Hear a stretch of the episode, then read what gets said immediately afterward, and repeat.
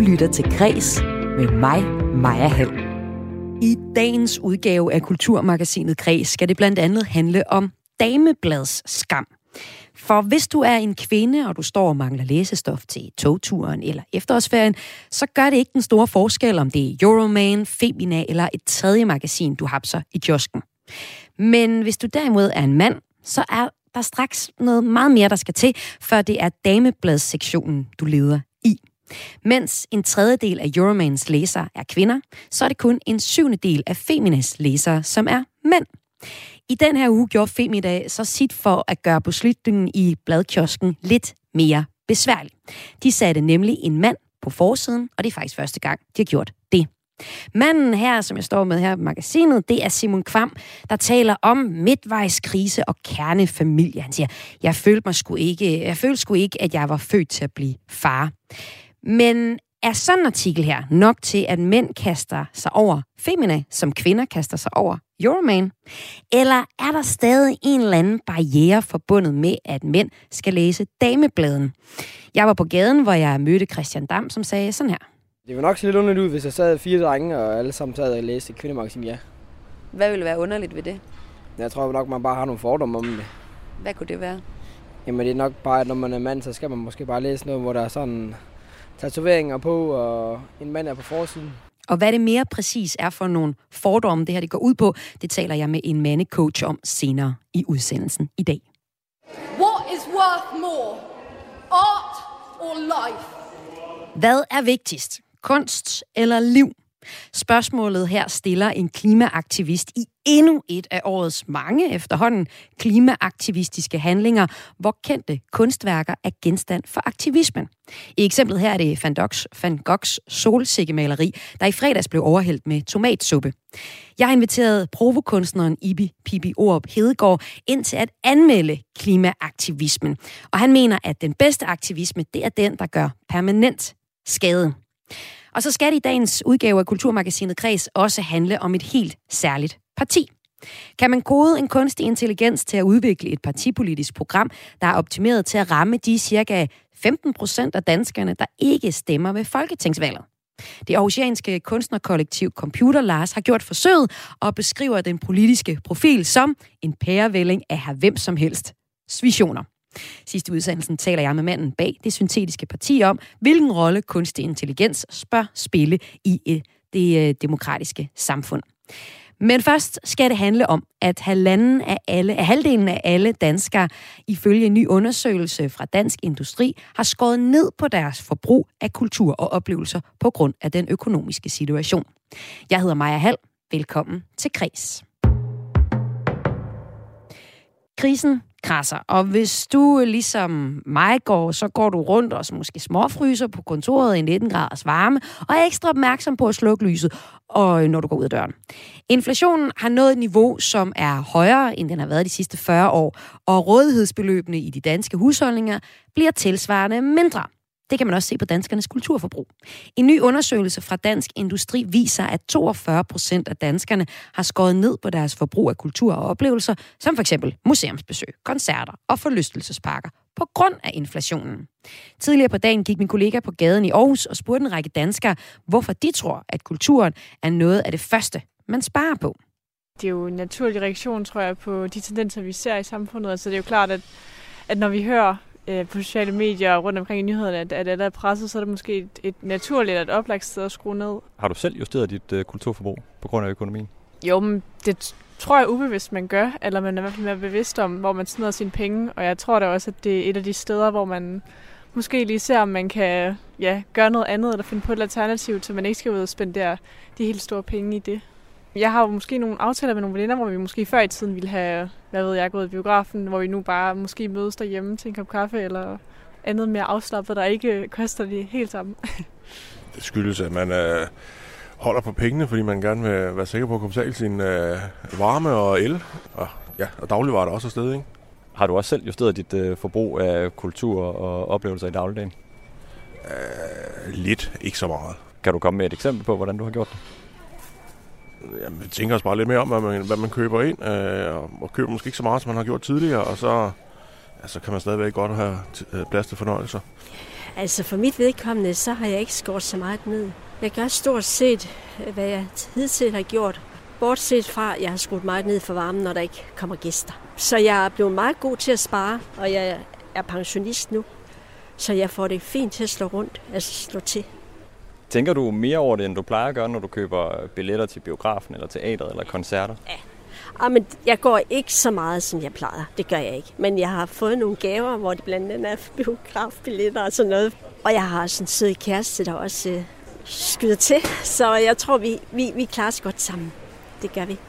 Altså alt det her med el og benzin og alt muligt andet, der stiger, det, det, jeg synes, alle kan mærke det uh, på bundlinjen. Ikke? Altså, altså, jeg har ikke taget til noget festival i år, må jeg indrømme, men uh, det var nok lidt, lige lidt før det her kriser og uh, muligt andet. Men ja, altså, jeg, jeg kommer ikke til at gå i byen lige så meget, som jeg gjorde sidste år. Eller heller ikke uh, ferie, sådan noget ting. Jeg tror, det bliver mere ja, i Danmark, end det bliver i Kanarieøerne eller et eller andet. Ikke? Så, så jeg synes, det er, ja, det, det strammer lige lidt nu. Det strammer lidt nu, og det gør det altså det har altså den konsekvens, at 42 procent af danskerne har skåret ned på deres forbrug af kultur og, øh, og oplevelser. Det fortalte de folk, vi havde talt med her på gaden i Aarhus altså også.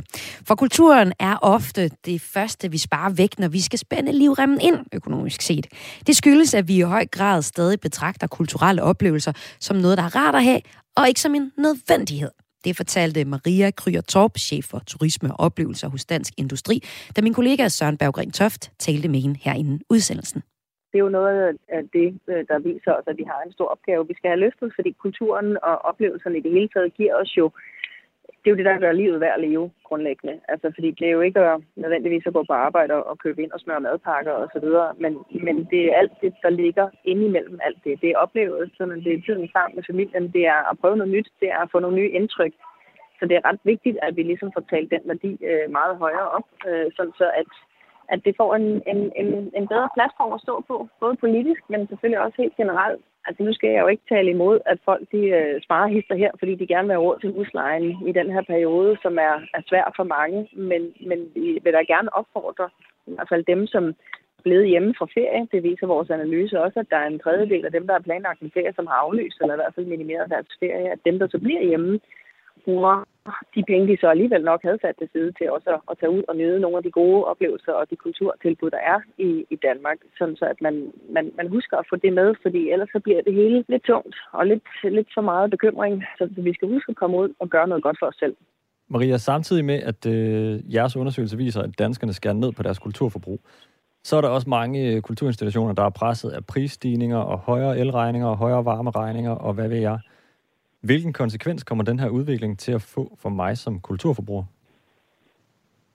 Jamen, der er ikke nogen tvivl om, at den her cocktail, den er, den er ret hård for, for, for kulturen og for oplevelserne, fordi det var også den her del af erhvervslivet, som stod forrest under corona, og som måske stadigvæk bakser med coronalån eller en egenkapital, som har mistet, mistet lidt af, af farven, eller, eller i det hele taget overvejer, om det bedre kan betale sig for dem at holde, at holde lukket, end at holde åben, fordi der kommer færre gæster i den her tid, hvor omkostningerne stiger. Så det er en, en cocktail, der rammer, der rammer dobbelt hårdt. Og derfor så ja, så kan man jo godt risikere at, som forbruger at komme til nogle tilbud, som man havde regnet med, eller nogle traditioner, man har med sin familie eller andet, hvor enten så er der ændret på det, det er minimeret, eller også så kan man opleve, at der er lukket, eller lysene ikke bliver tændt, som de plejer osv. Så, videre. så, så der, vil, der vil være nogle, nogle forandringer, man kan se. Men jeg ved, at kultur- og oplevelseserhvervet gør alt, hvad de overhovedet kan for at indrette sig, og selvfølgelig holde fanen højt, fordi det, det værste, der kan ske, det er jo, at forbrugeren møder en lukket dør.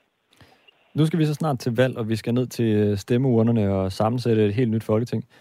Hvad er i dine øjne det første, en kulturminister bør gøre for at imødekomme den her udvikling?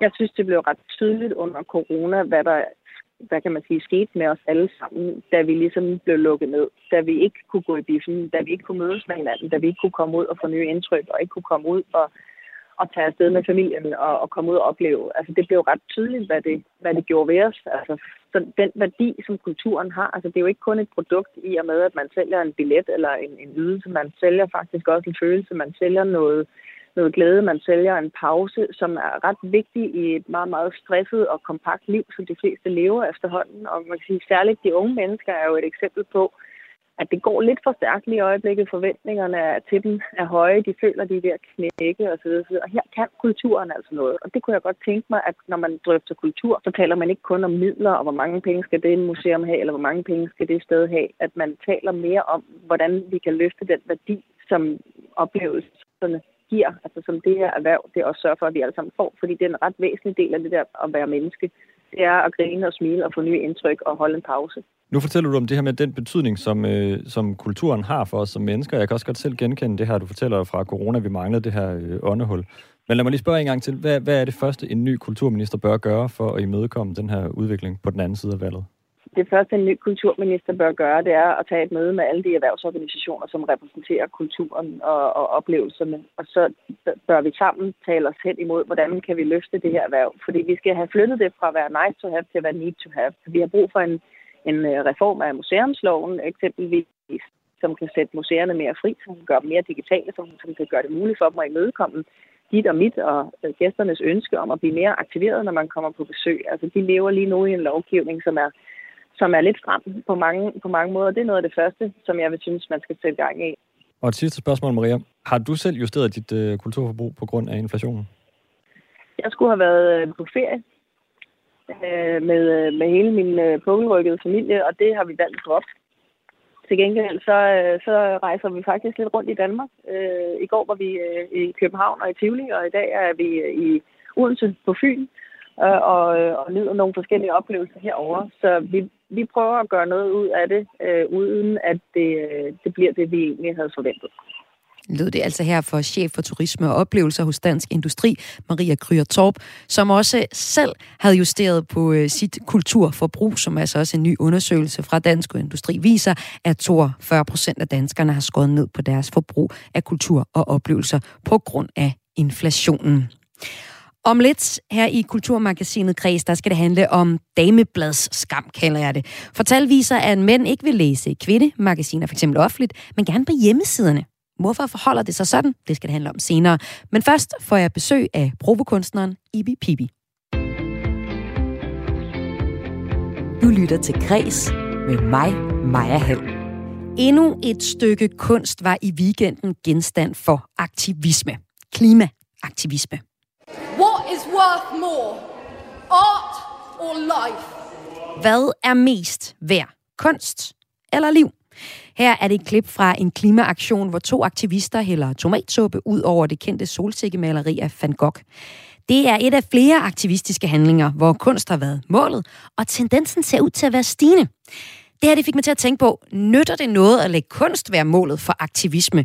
Altså, det virker umiddelbart sådan lidt øh, kontra, kontraproduktivt, for det får jo klimakrisen til at virke måske latterligt for folk, der allerede er kritiske over for klimadagsordenen. Og så skaber det måske også et lidt svært valg for dem, der både elsker klima og kunst. Til at tale med mig om aktivisme og få sat det lidt i perspektiv, der har jeg inviteret en i studiet, der har erfaring med aktivistisk kunst, og øh, som har skabt øh, omtale og debat. Jeg kan sige byde byd velkommen nu til øh, dig, Ibi Pibi Orb Hedegaard. Velkommen til. Mange tak skal du have. I april trak du overskrifter, da du overhældte et Asger Jorn-maleri med kontaktlim, og med tu skrev Ibi Pibi på værket, og du blev øh, efterfølgende sigtet for herværk. Selv kalder du det performancekunst.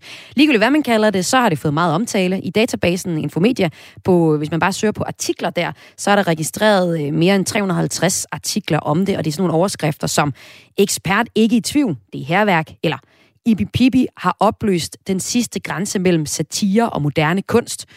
I politikken er performancekunsten her også blevet kaldet noget, en begivenhed, der ligger et sted mellem et trekantsområde omkring herværk, kunstværk og magtværk.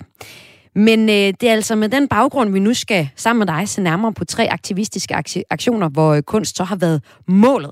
Nogle kalder som sagt sådan noget her for herværk. Andre siger, at det er nødvendigt for at råbe den brede befolkning op med ens projekt. Overordnet så mener du, Ibi Pibi, at det giver god presseomtale, god opmærksomhed, når der bliver lavet aktivistisk kunst, øh, aktivisme på kendt kunst, og særligt hvis aktivismen er permanent. Hvordan det? Jamen, det skal jo forstås på den måde, at øh, i de her sager øh, med de, kunst, de store kunstværker fra udlandet, øh, de er jo beskyttet bag glas, så det, der er sket, det er jo egentlig bare, at de har smurt lidt, øh, lidt tomatsuppe og lidt kage ud over en glasrude.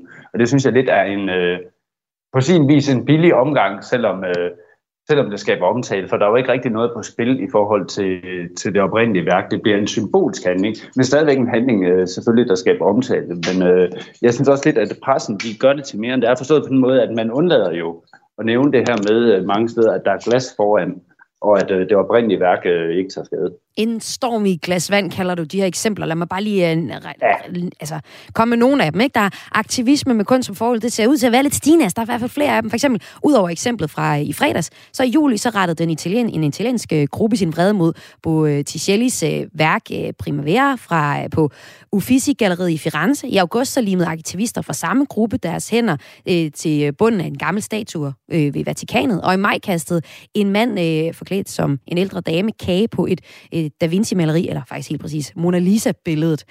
Og om det virker, det har jeg også talt med en forsker om. For, og hun siger, altså, det afhænger af mange ting, men det skaber i hvert fald noget opmærksomhed. Det fortæller her, fortæller her demokratiforsker Birte Sim fra Aalborg Universitet, der har beskæftiget sig med hverdagsaktivisme. Og hun taler her om, om det virker at lave aktivisme på kendt kunst.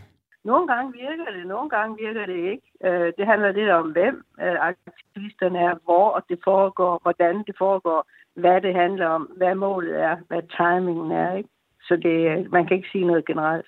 Men, men altså, man kan jo se, jeg følger med i avisen og i medierne, at man kan jo se, at nogle gange øh, mobiliserer de folk positivt, og nogle gange får det nogle negative konsekvenser. Og så er der også noget med, at, at, det, at der kan være nogle kortsigtede konsekvenser. Ikke? Det kan være noget negativ øh, øh, presse på kort sigt, som kan få nogle, noget, som kan mobilisere andre, som kan positivt på lang sigt lyder det altså her fra Birte Sim, som hvis pointe overordnet set er, at jamen, det kan i hvert fald give noget omtale, men om det så også betyder, at der bliver ændret noget i samfundet, det er lidt sværere sådan at sige fra et forskningsperspektiv. Og vi skal se på nogle af de eksempler, hvor kunst har været genstand for øh, aktivistiske handlinger. Vil du sige det her med, at de kendte værker er ret afgørende? Altså egner de sig særligt godt til at lave aktivisme på? Ja, det er jo klart, fordi at, øh, de vil få langt større omtale, og det for det første, at folk værker, øh, værker folk kender, der er måske en, øh, for mange vedkommende en følelsesmæssig øh, tilknytning til de her værker, fordi de holder meget af dem. Man kunne sige, hvis man tager et eller andet værk, der er fuldstændig ukendt, så vil det ikke få den samme respons, fordi folk vil ikke have, have følelser med i spil, så der vil ikke rigtig være noget på spil. Og det er jo så også... også... Hvis jeg må knytte, mm. en, hvis jeg må knytte en kommentar til det, som blev sagt lige før, øh, det her med, at øh, at det skaber omtale, men det er alt afgørende, det er jo, at man ved, hvad, hvad, hvad, hvad man vil bruge den omtale til, ellers er det jo bare patetisk. Altså, hvis du ikke bruger det til at brande det, du, det, du gerne vil sige, så ender det jo bare med at blive, øh, blive at stå og ringe med en klokke øh, for at få folk i tale, og så når de når de ser på dig, så har du ikke noget at sige til dem, og det holder jo ikke en meter. Og det er netop noget, også det, jeg tænker, der, der kan være interessant at, at kigge på i forhold til de her tre eksempler, som du har kigget nærmere på for os. Det er alt sammen klimaaktivisme, og så er det tre forskellige kendte værker, som det øh, går ud over, vil nogen sige. Ikke? Det første øh, værk, jo. det er klimaaktivisme for, på øh, Van Goghs solsikker. Det er det seneste eksempel fra Londons Nationalgalleri fra i fredags. Her hælder to klimaaktivister tomatsuppe ud over maleriet, som er fra 1888, en gammel sag. Vi kan lige høre det her.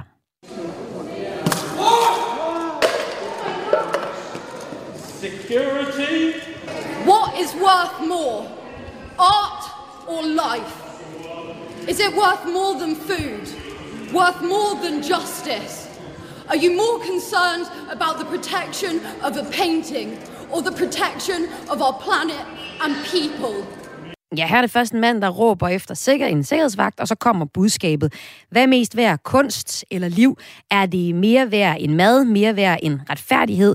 Øh, er I meget mere bekymret for at beskytte et maleri eller beskyttelsen af vores planet og dens folk? Hvad siger du til uh, budskabet her? Det står vel rimelig klart over for, uh, for Det står klart, og jeg synes, det var rigtig flot uh, performet her. Man kan jo så sige, uh, det igen, vi er igen det her med, at uh, værket er adskilt uh, med en glasrude, og jeg må indrømme, det er jeg faktisk glad for, for jeg synes, det var trist, at Van Gogh blev vandaliseret på den måde. Det er jo et gammelt maleri.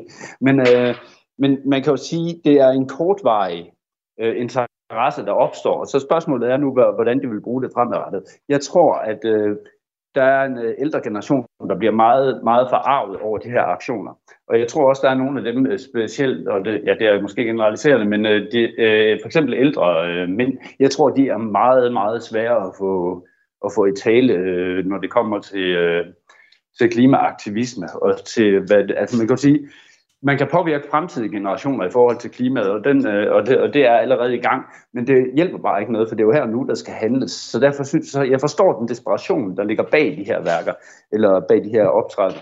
Men jeg, jeg tvivler på, at man kan, man kan påvirke den målgruppe, som det er nødvendigt at, at påvirke. Ja, du siger to interessante ting her. Du siger det her med, at, at dem, man råber op, de er jo nok i forvejen, altså dem, man gerne vil komme ud til, som øh, måske ikke anerkender øh, klimaproblemerne, de vil måske også bare være farvet over projektet her. Og så siger du også noget andet. Du siger, jeg var sådan set glad for, at der er øh, glas på ruderne, fordi du synes, det ville være synd, hvis der reelt set kom, to, kom uh, tomatsuppe på det her værk. Men så bliver jeg nødt til at lige tage dit eget eksempel op med, med Asger Jorn-værket. Der kom der kontaktlinjen ja. på, og som situationen er lige nu, så ved de ikke, om de kan hænge værket op på Museum Jorn. Uh, hvordan adskiller de her to eksempler, eksempler sig fra hinanden? Ej, altså i min verden, der kan man overhovedet ikke sammenligne Asger Jorn og, øh, og, og Van Gogh. Jeg synes, øh, at Van Gogh, det er, det er lysår. Øh, over det, Jørgen, Jørgen han stod for. Øh, men, men det er så den anden side af sagen. Men, øh, men, jeg, men jeg synes, der er en væsentlig forskel. Øh, det andet værk, det, det er helt, helt øh, øh, enestående. men det er jo ud fra, defineret ud fra min egen øh, verdensbillede af, af kunsten, så det vil man kunne diskutere. Ja, og lad os så øh, i stedet lige prøve at gå lidt videre også, for jeg tror, vi kommer tilbage til det her, men lad os se på det næste eksempel. Det er klimaaktivisme på øh, Da Vinci's Mona Lisa. Øh, her, og vi kan lige spille klippet lidt. Det vi hører her, det er øh, en øh, fyr forklædt som en ældre dame, der sidder i en øh, kørestol, som hopper over en barriere og kaster en kage på det her verdensberømte Leonardo da Vinci-maleri Mona Lisa fra øh, 1503. Og hans budskab er, hvis jeg lige kan oversætte det, der bliver sagt her, tænk på jorden, tænk på jorden. Der er mennesker, som ødelægger den. Tænk på det. Alle kunstnere fortæller dig, at du skal tænke på den. Alle kunstnere tænker på jorden. Det var derfor, jeg gjorde det. Tænkt på jorden. Det synes du lidt er en gratis omgang, det han kommer med her. Hvorfor, Ibi Pibi? Ja, det er, fordi han smører lavkage ud over en glasrude. Mona Lisa er beskyttet af glas, og den øh, lider overhovedet ingen, øh, ingen øh, overlast. Det er en form for symbolsk handling, der skaber den her chok-effekt i folk, fordi de, de tror, at Mona Lisa er beskadiget. Og faktisk så går mange medier, de går med på det ved at sige, at der er smurt øh, lavkage ud over Mona Lisa, hvad der jo ikke er. Der er smurt lavkage ud over en glasrude, der hmm. beskytter mm. Mona Lisa. Og det er jo faktisk noget, der går igen, det her med, at der, der ikke må ske noget med værket. Det er de flere klimaaktivismer ret, øh, ret opmærksomme på. Det, det sidste eksempel, det er fra øh, juli. Det er et øh, værk, hvor aktivisterne faktisk har undersøgt, hvad for noget lim de skulle bruge, så de ikke vil beskade Sandro Botticellis maleri forår for 82. Maleriet det er verdenskendt, det forestiller figurer fra den romerske mytologi, og centreret i billedet, så er der sådan en, en græsk gudinde, det er gudinden for kærlighed, Afrodite, der står sådan i, i midten, og vi kan lige høre et lille klip fra, fra aktivistiske, den øh, øh aktivistiske handling her.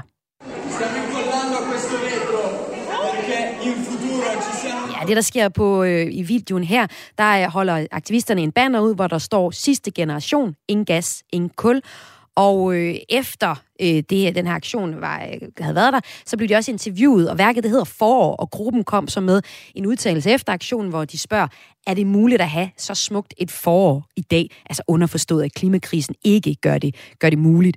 Du synes så, at det her det er lidt bedre, fordi der er noget mere permanent over det. Hvordan det? Jo, men det, det, det synes jeg, det, det er meget mere interessant, netop øh, fordi man, man, som du siger, gør det permanent. Men jeg synes også i forhold til den snak der med, at man er opmærksom på, hvad for noget lim man bruger for, at det ikke skal skade billedet, så vil jeg mene, at man skal have en voldsom stor øh, viden om, øh, om, øh, om både kemi og andre ting, fordi det er jo sådan, at øh, det er en meget, meget gammel maling, og man kan jo ikke være 100% sikker på, uanset hvilken limtype du vælger, hvordan den påvirker påvirker det, fordi du ikke kender strøgen og dybden af maleriet. Mm. Så det, det, det tror jeg simpelthen ikke på. Var det noget, I var opmærksom på, på, da I lavede jeres, øh, som I kalder performancekunst, øh, til Asger Jorn-billedet? Altså, at det var lige præcis kontaktlim, I brugt og der, der var ikke nogen i, det var kun mig. Det var kun dig, Men, ja. Øh, ja, ja, ja, ja, jeg, havde, jeg, jeg, jeg, jeg, jeg, havde, jeg medbragte to øh, typer lim, men der var bare det uheld, at den lige, type lim, jeg skulle have brugt, den, øh, den, den har nemlig lige præcis ikke øh, så godt fast, som den skulle. Og så havde jeg noget reservelim med, som det så hang bedre fast. Og så du ser, altså det, det vigtige, det er, at det er en permanent øh, ting, der, der altså, at det skal være permanent, at det er det, der ligesom også gør øh, den her aktivistiske handle vigtigere. Prøv lige at uddybe der, der skal i hvert fald være noget, der skal i hvert fald være noget på spil, noget der er større, end at du smører kage ud over en, en eller suppe ud over en, en glasrude.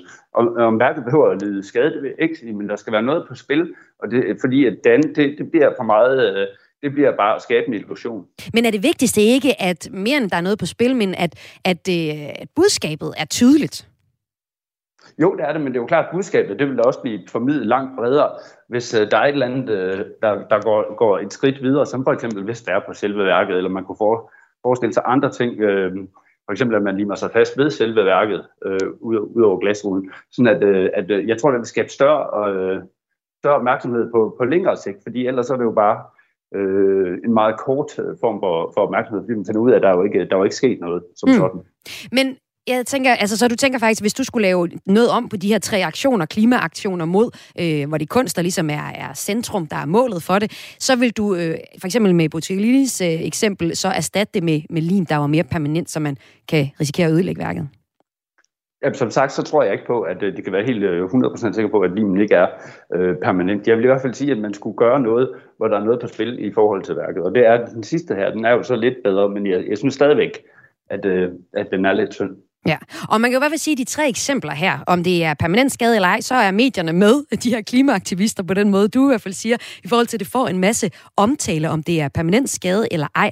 Men spørgsmålet er vel så, og det kan du måske tale med egen erfaring også i det, øh, den performancekunst, du mener at have lavet på Asger Jorne-værket.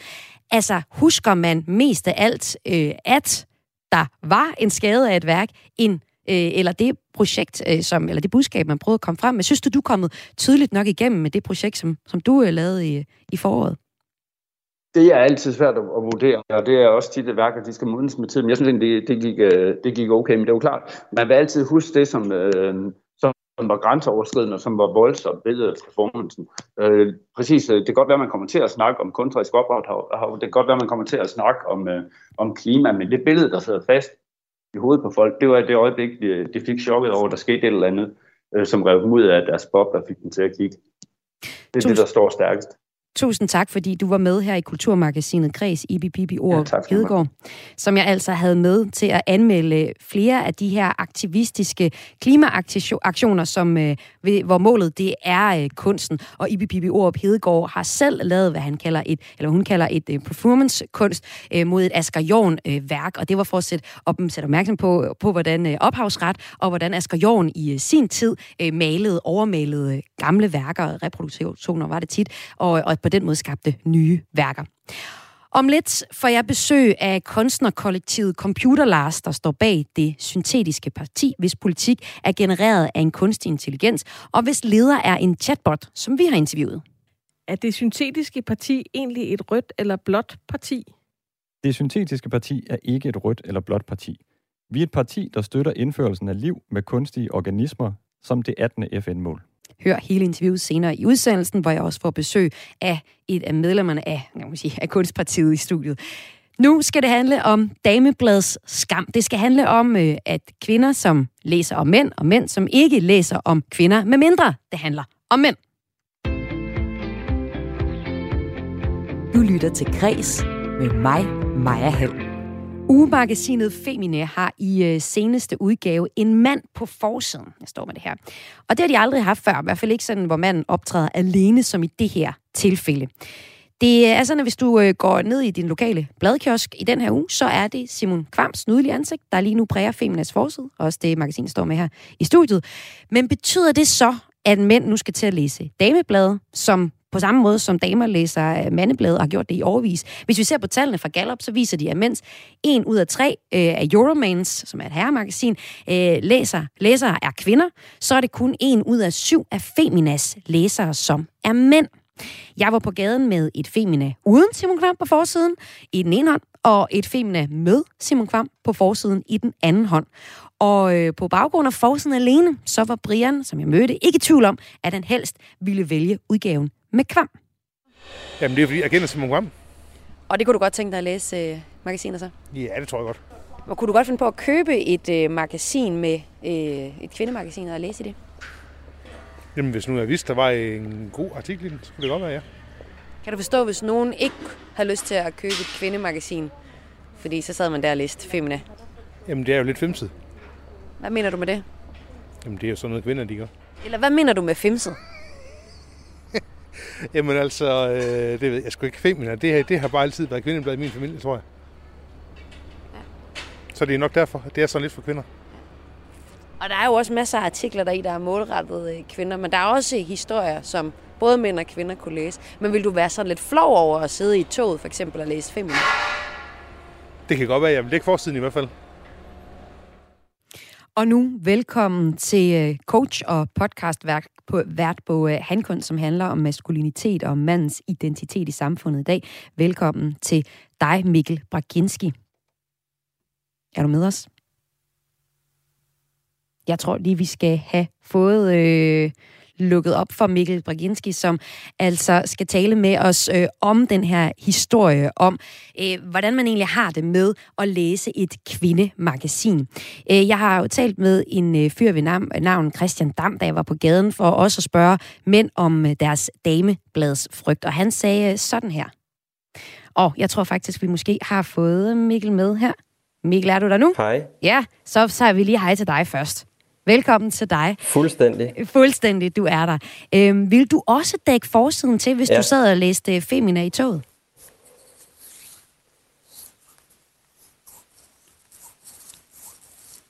Mikkel, er du der? Ja, jeg har. Ja. Vil du også dække forsiden til, hvis du sad og læste Femina i toget?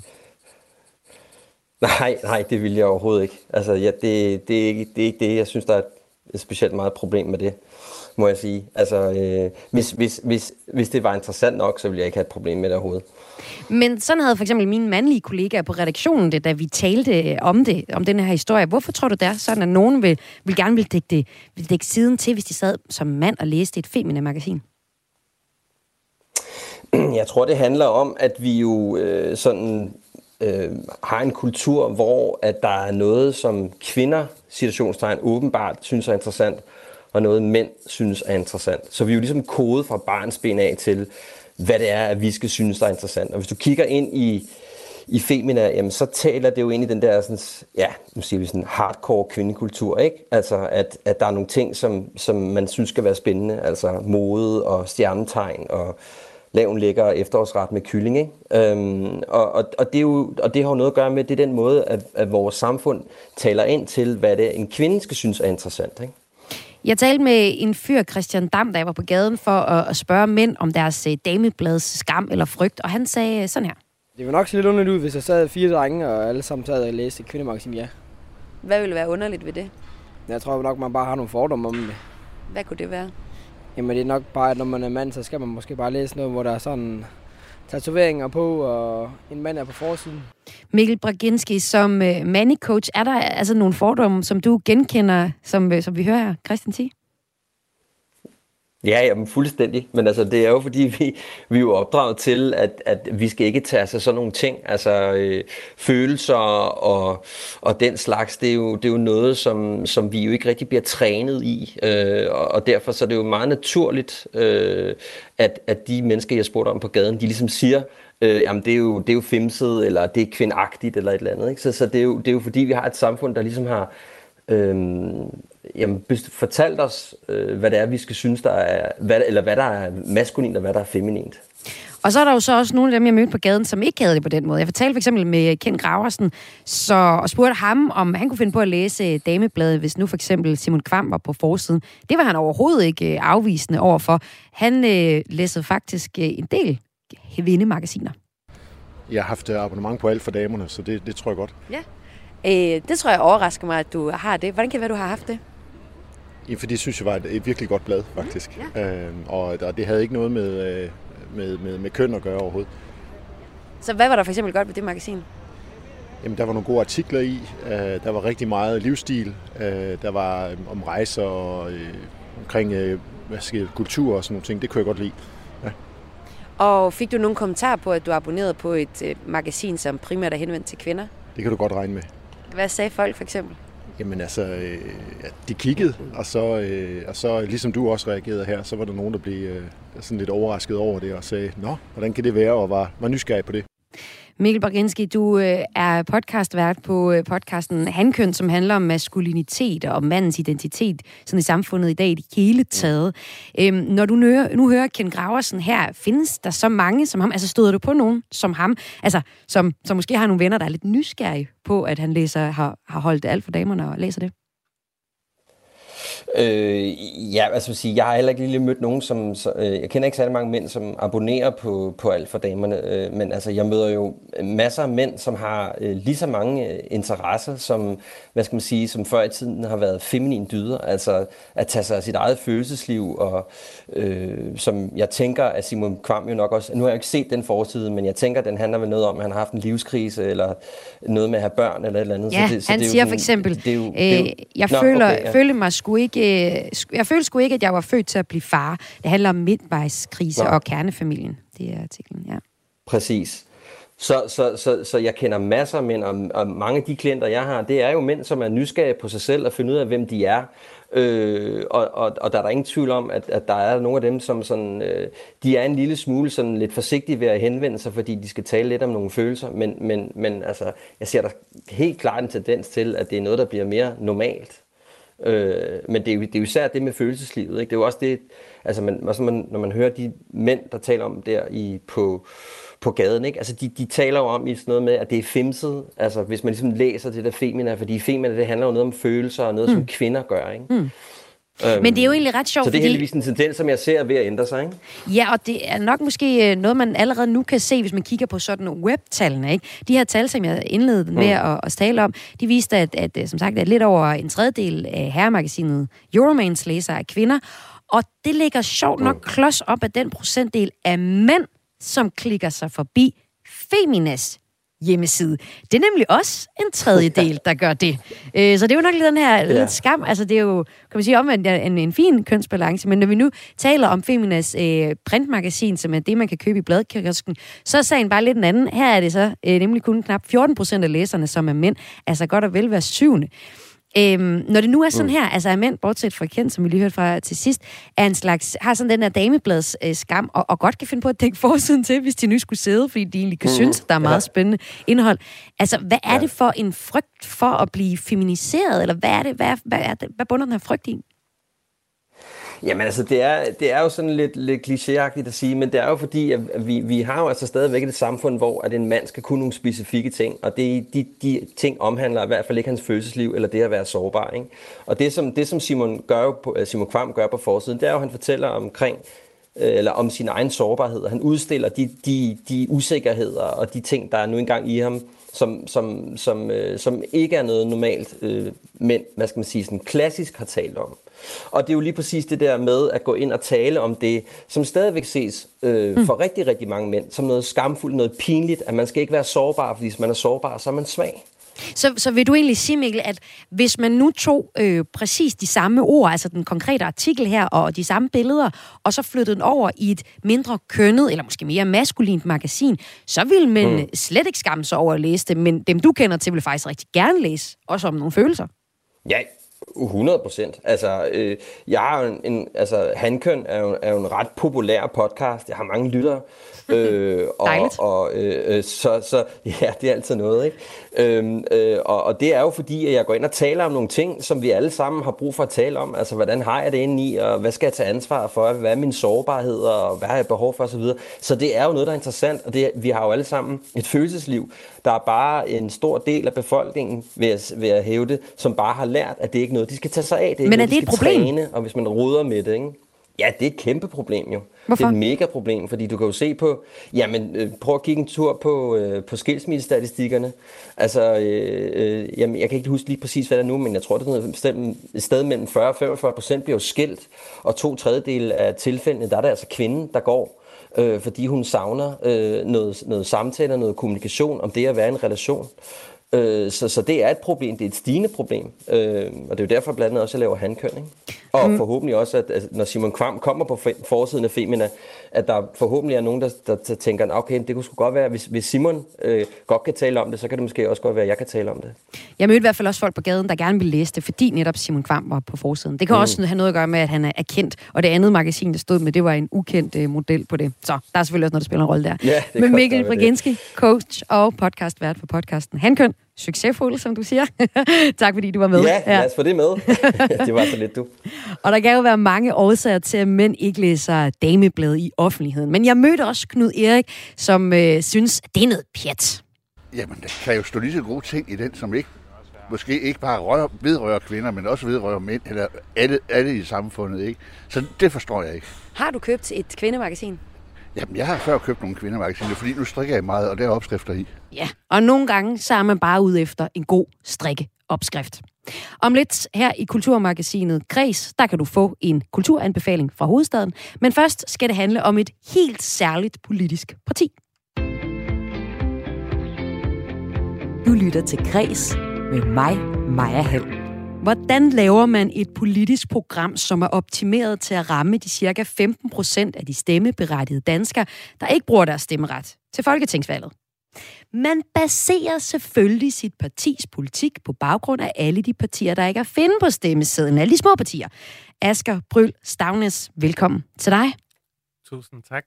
Du er en del af kunstnerkollektivet Computer Lars, som står bag partiet det Syntetiske Parti. Hvor andre partier, som jeg kender til i hvert fald, udvikler deres politiske program ved at se på samfundets problemer gennem bestemte ideologiske briller, så har I kodet en kunstig intelligens til at udvikle et partiprogram baseret på de knap 200 politiske partier, der har forsøgt at blive opstillingsberettet til den kommende folketingsvalg. Så Asger, hvordan ser det syntetiske partis politiske profil ud? Helt konkret, så er det en pærevælling af her hvem som helst visioner. Lav som høje, venstre og højre, frem eller tilbage. Og øh, noget af de mærkesager, der kommer ud af det, det er sådan noget som en universel borgerløn på 100.000 kroner. Og, altså, det lyder som lidt forskellige øh, ting. Når man koder en kunstig intelligens til at sammensætte en politik på baggrund af næsten 200 andre partiers politik, risikerer man så egentlig ikke også at få altså noget, der stikker til højre og venstre og sådan lidt selvmodsigende?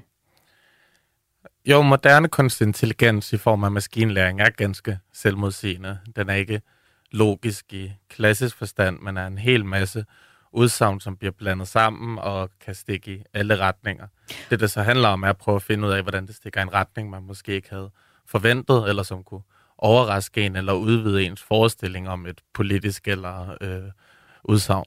Og du har faktisk også, eller I har jo faktisk også en pointe i forhold til, hvilken betydning kunstig intelligens har for os, som er sådan den underliggende øh, idé med det syntetiske parti. Men hvis vi nu lige bliver lidt ved projektet her i spidsen, der står Leder Lars, som er en øh, chatbot, en computer, som man kan chatte med i appen Discord. Her øh, får, I, så, her får man så svar, som chatbotten Leder Lars genererer på baggrund af de her ikke opstillingsberettigede partier. Og hvis jeg øh, stadig har, har jeg alle sammen øh, med, der lytter med, så kunne jeg godt tænke mig at høre dig. Er der mange mennesker, der skriver til, øh, til leder Lars? Ja, der er døgnet rundt mennesker fra hele verden, som skriver til leder Lars på engelsk og russisk og spansk og dansk. Øhm, og så kan leder Lars så kun svare på dansk, fordi så der han er, er faktisk, partileder. Så det lyder jo så faktisk som om, at der er en stor interesse for det. Alligevel så nåede I jo så desværre ikke at blive opstillet til det her folketingsvalg. Det kræver godt 20.000 vælgererklæringer, og I har på nuværende tidspunkt fået 12. Men ikke desto mindre, så har vi her i Kulturmagasinet Græs øh, afsøgt det syntetiske partis kulturpolitik ved at lave et interview med leder Lars på Discord, som øh, to af mine kollegaer så har indtalt på bånd her. Hej leder Lars. Hvordan kan jeg hjælpe dig? Har det syntetiske parti en kulturpolitik? Ja, det syntetiske parti har en kulturpolitik. Vi tror på kunstens og kulturens betydning i samfundet, og vi støtter produktionen af revolutionær kunst og kunstværker. Hvorfor er revolutionær kunst vigtig? Revolutionær kunst er vigtig, fordi den kan være med til at ændre folks perspektiver og udfordre status quo. Den kan også bruges til at skabe opmærksomhed om vigtige spørgsmål og fremme sociale og politiske forandringer. Støtter det syntetiske parti en afgift på streamingtjenester? Det syntetiske parti støtter ikke en afgift på streamingtjenester. Vi mener, at streamingtjenester yder en værdifuld service til samfundet og ikke bør beskattes. Ønsker det syntetiske parti et større eller mindre DR? Syntetisk Parti har ikke taget stilling til DR's størrelse. Er det syntetiske parti egentlig et rødt eller blåt parti? Det syntetiske parti er ikke et rødt eller blåt parti. Vi er et parti, der støtter indførelsen af liv med kunstige organismer som det 18. FN-mål. Hvilken ideologi læner det syntetiske parti sig så op af? Det syntetiske parti er ikke tilknyttet nogen bestemt ideologi. Vi støtter indførelsen af liv med kunstige organismer som det 18. globale FN-mål. Hvilken statsministerkandidat støtter det syntetiske parti? Det syntetiske parti er ikke tilknyttet nogen bestemt premierministerkandidat. Vi støtter indførelsen af liv med kunstige organismer som det 18. globale FN-mål. Hvordan vil det syntetiske parti øge kunstens og kulturens betydning i samfundet? Synthetic Party vil øge kunstens og kulturens betydning i samfundet ved at skabe revolutionerende kunst og kunstværker for at indføre Life with Artificials som FN's 18. globale mål. Jamen, øh, tak for snakken. Intet problem. Tak fordi du ville tale med mig.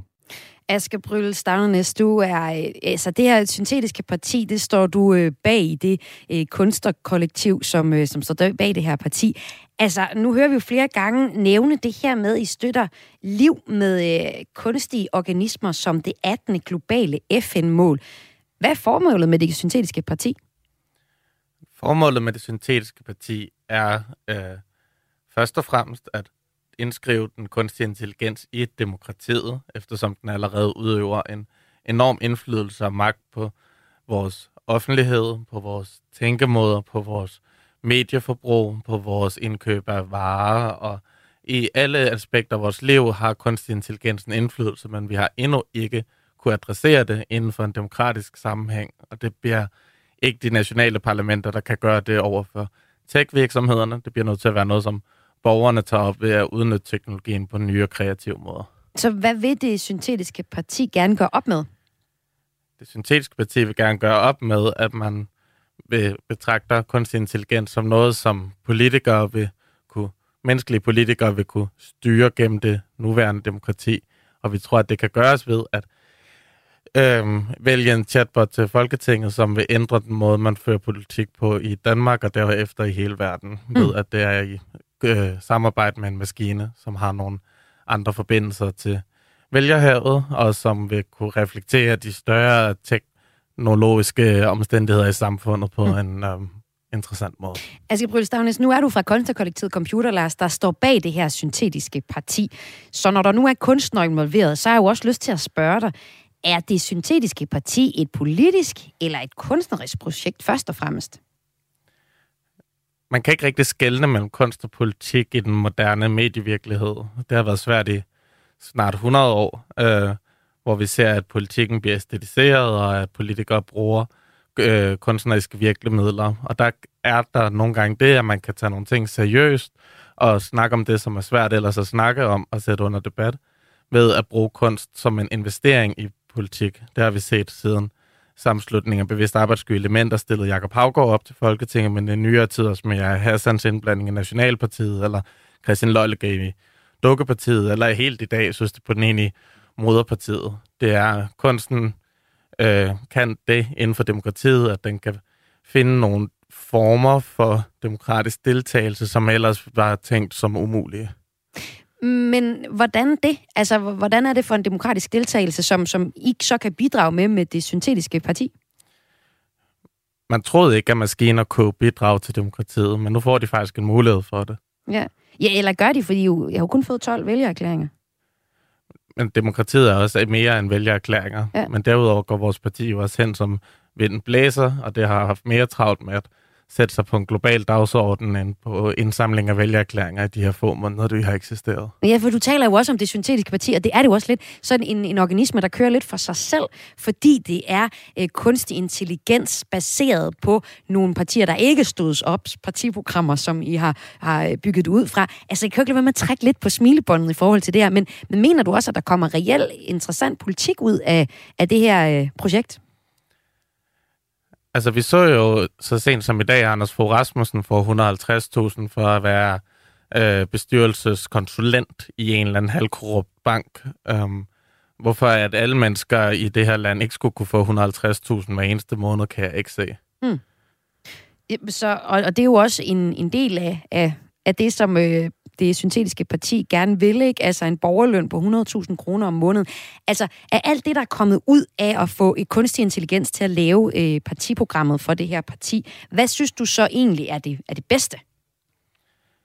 Det vil da være den universelle borgerløn. Men derudover så synes jeg, det er den her ret unikke mulighed for, at mange øh, i hele verden pludselig faktisk er en del af det danske demokrati, øh, og er det 24-7 ved bare at snakke med en partileder, som altid er klar, men altid også er rimelig anderledes, end vi er vant til. Tusind tak, fordi du kom med her i Kulturmagasinet Kreds og fortalte om det syntetiske parti. Jamen selv tak. God valgkamp, har jeg jo lyst til at sige. ja. Asger Bryl Stavnes havde vi med her i Kulturmagasinet Kreds. Han kommer fra kunstnerkollektivet Computer Lars, der står, altså, der står bag det syntetiske parti. Du lytter til Græs med mig, Maja Hall. Og det sidste, du får i programmet i dag, er en kulturanbefaling fra en af Kredses kulturagenter. Ingen racisme, ingen sexisme og ingen billeder. Sådan lyder nogle af reglerne, når to musikkollektiver med fokus på trykfester sætter rammerne for deres fester. Get into it, Malika Mahmoud on the fucking decks, bitch. Are you ready? Yeah. But are you ready? Yeah. You better be, bitch. Come on now. Para no, no me dejes caer de este cielo. Tu amor me busqué y no quiero jugar un. Det er sådan, at Kreds har kulturagenter fordelt over hele landet, de anbefaler ugenligt lokale kulturoplevelser.